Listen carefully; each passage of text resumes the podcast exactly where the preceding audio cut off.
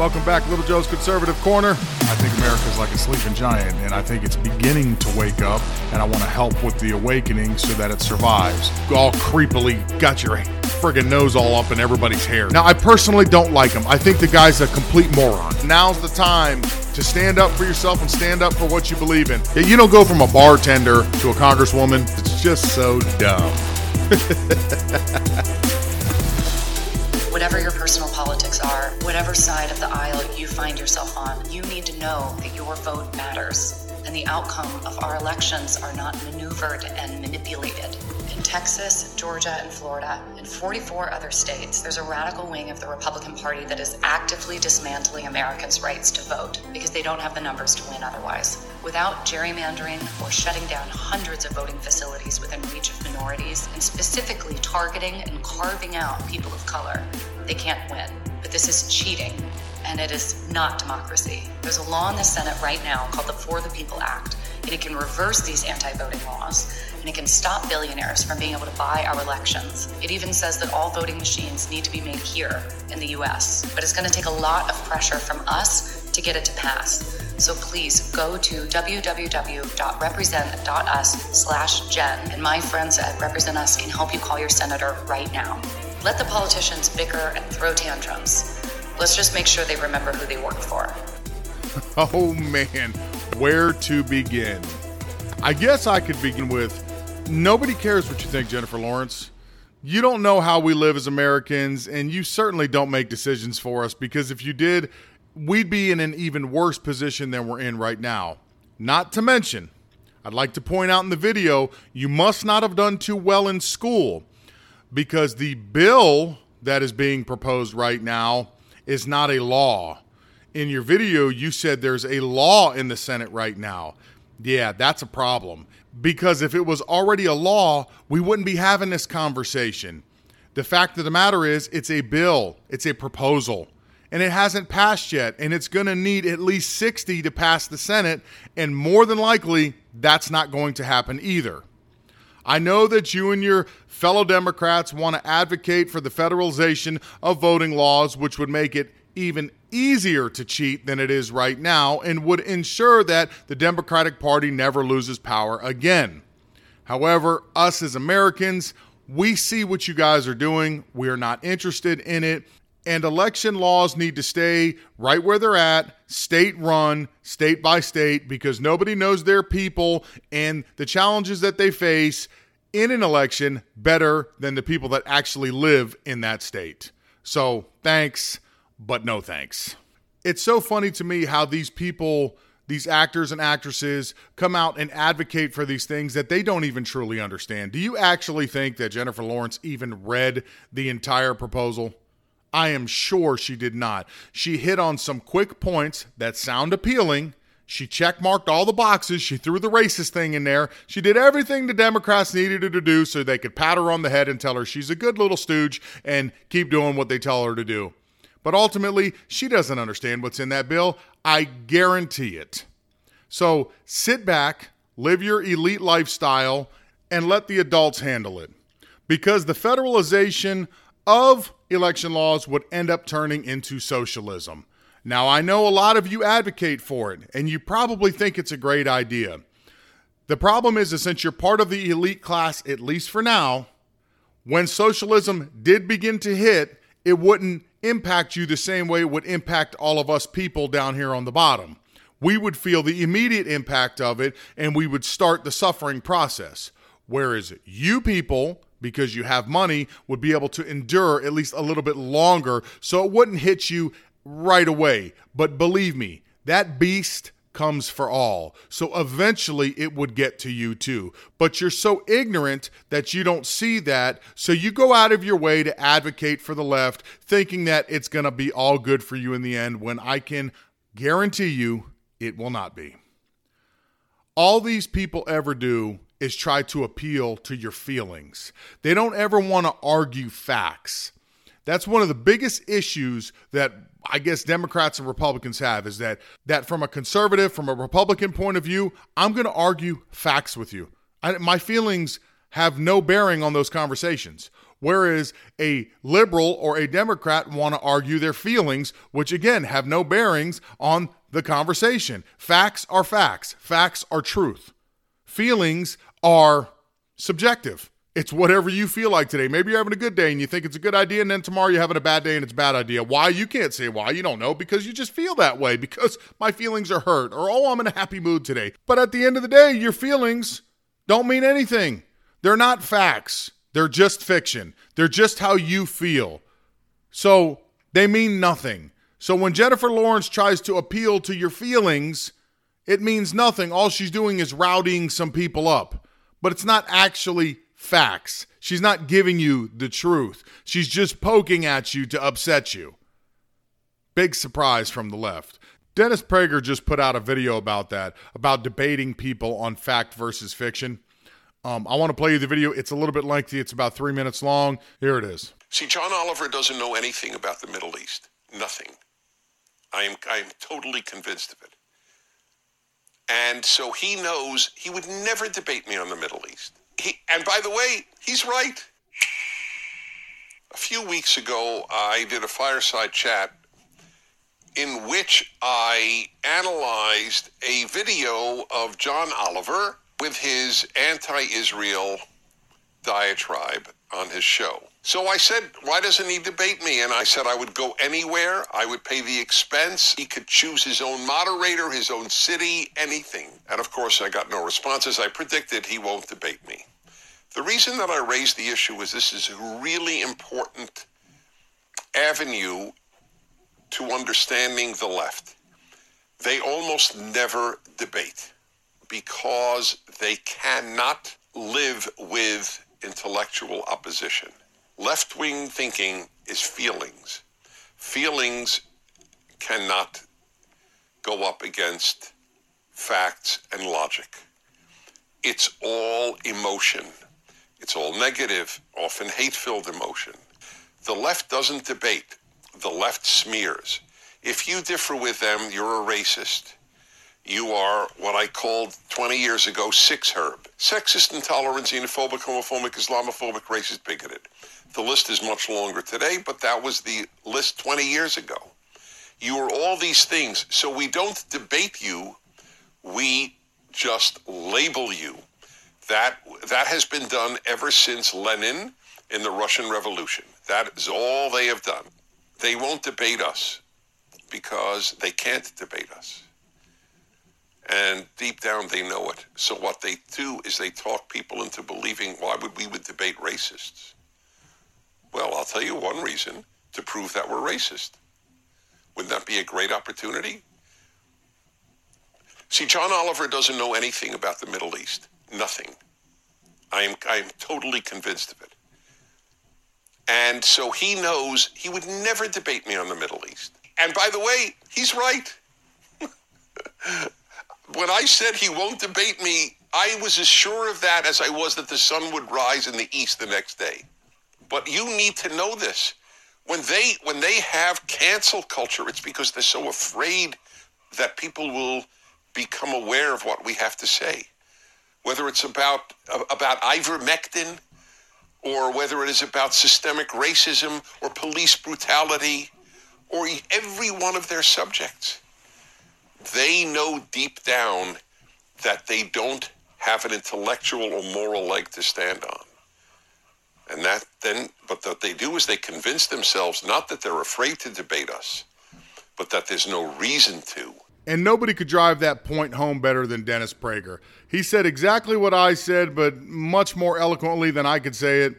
And certainly, even myself, I wouldn't debate Dennis Prager because I'm sure even me, who I try to absorb as much information and knowledge as I can, I'm sure he would destroy me because that is a extremely smart man.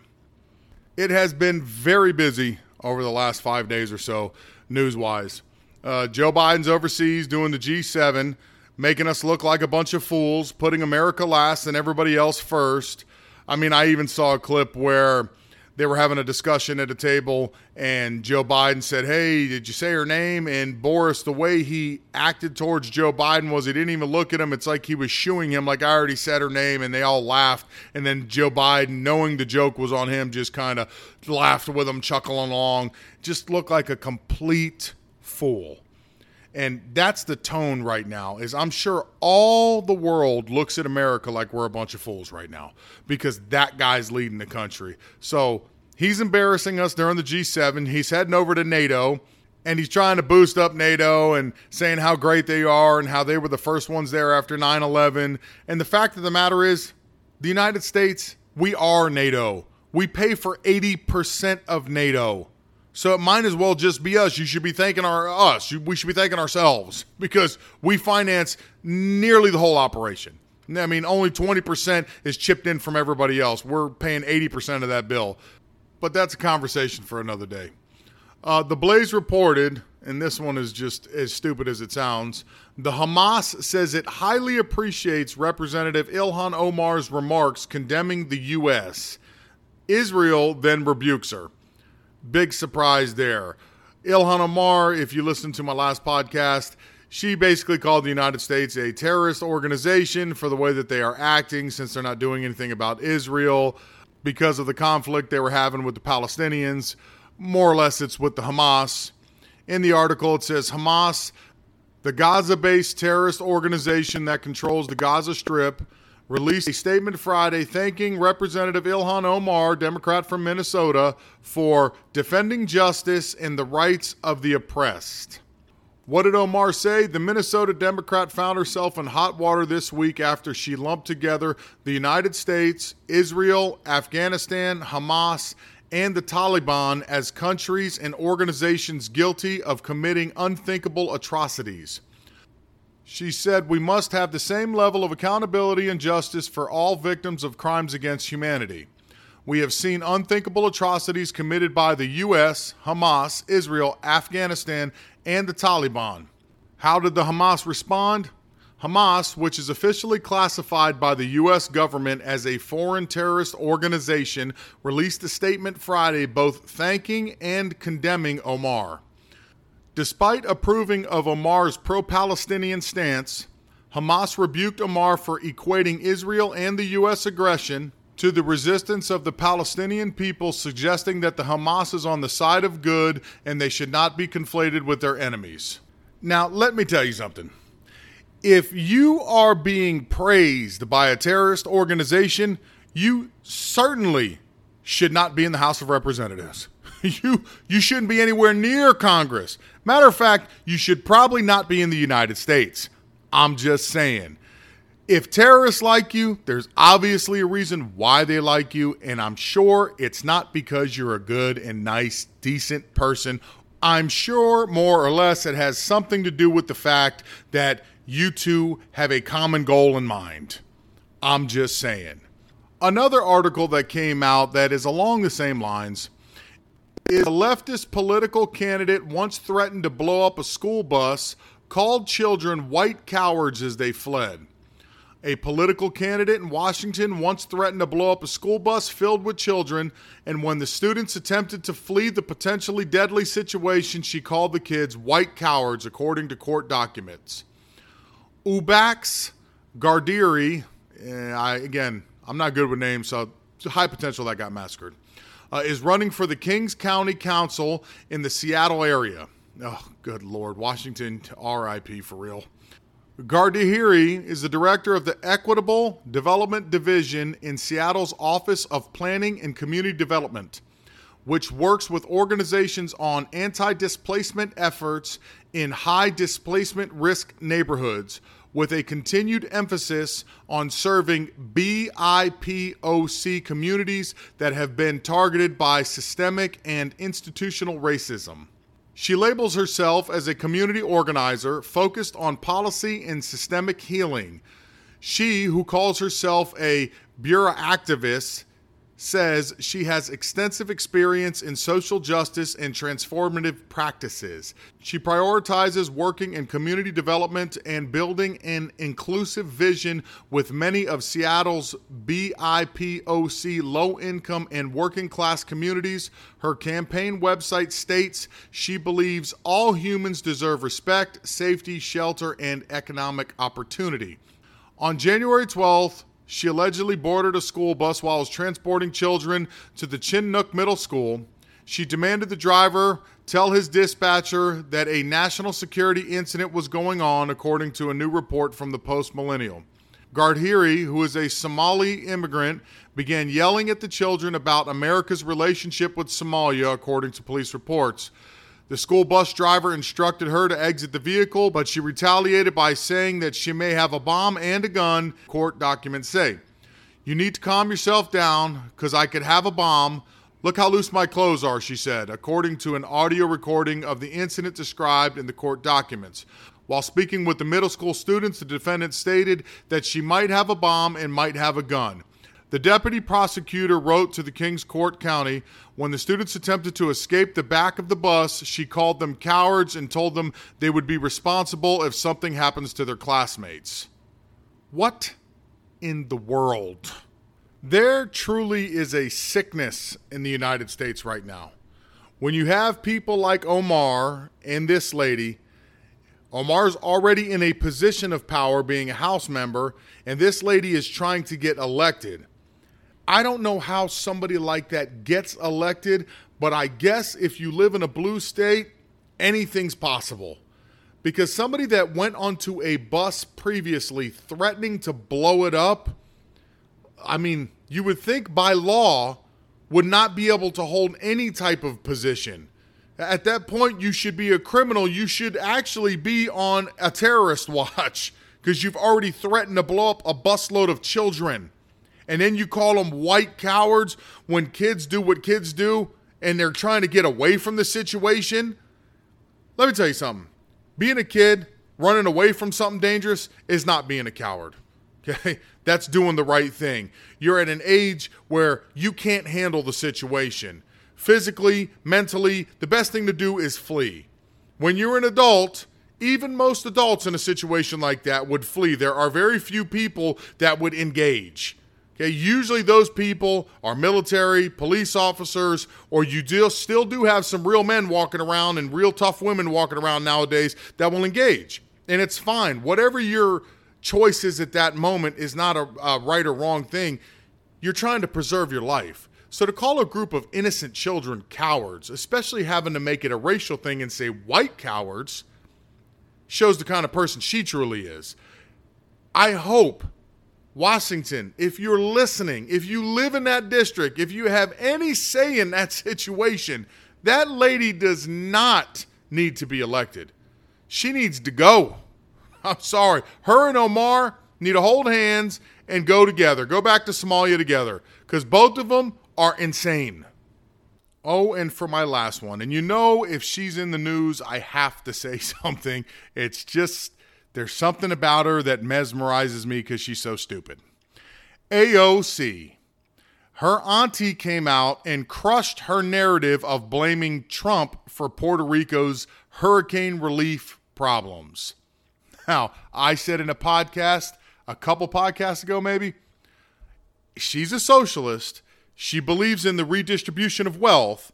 Well, if grandma's living in the slums without two pennies to rub together, you would think that her owning two different apartments and a Tesla, she should redistribute some of that wealth to grandmama. Well, now Auntie came out destroying that stupid story. Shocker.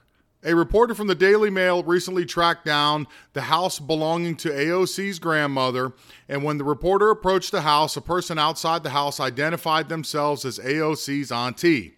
The same person rebuffed AOC's assertion that Trump is at fault for the conditions in Puerto Rico. From the Daily Mail, and when we politely approached the two story flat roofed residence, we were met by a woman who told us emphatically after viewing AOC's tweets, I'm her aunt, we don't speak for the community. The relative who refused to give her name added, We're private people and we don't talk about our family.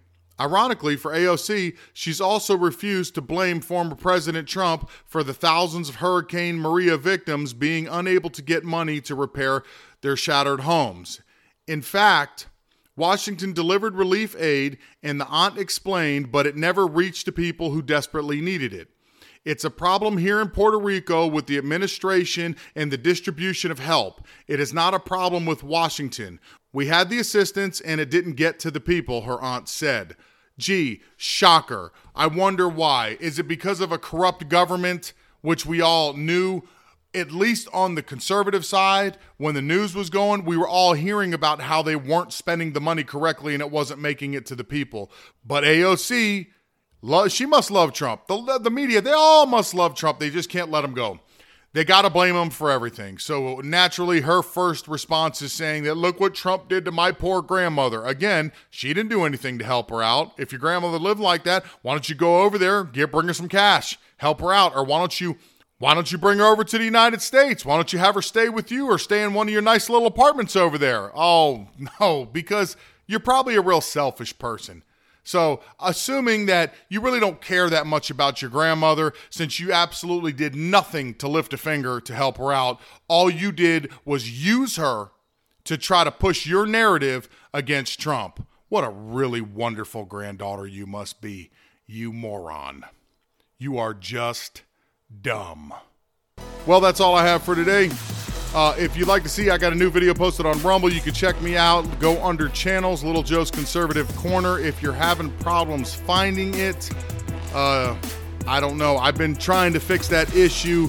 I don't see where I can fix that on Rumble. I'm trying to contact them currently to see why it's not popping up. But I found that if you search and you don't put any spaces, apostrophes, anything, you just literally put Little Joe's Conservative Corner, generally you can get there and you can check out one of my new videos as well. If you'd like to follow me on Twitter, at LJCONSERCRN, Parler at Joe Little, Gab, Little Joe's Corner, and Clout Hub, Little Joe's CC. Otherwise, God bless. Have a great Tuesday.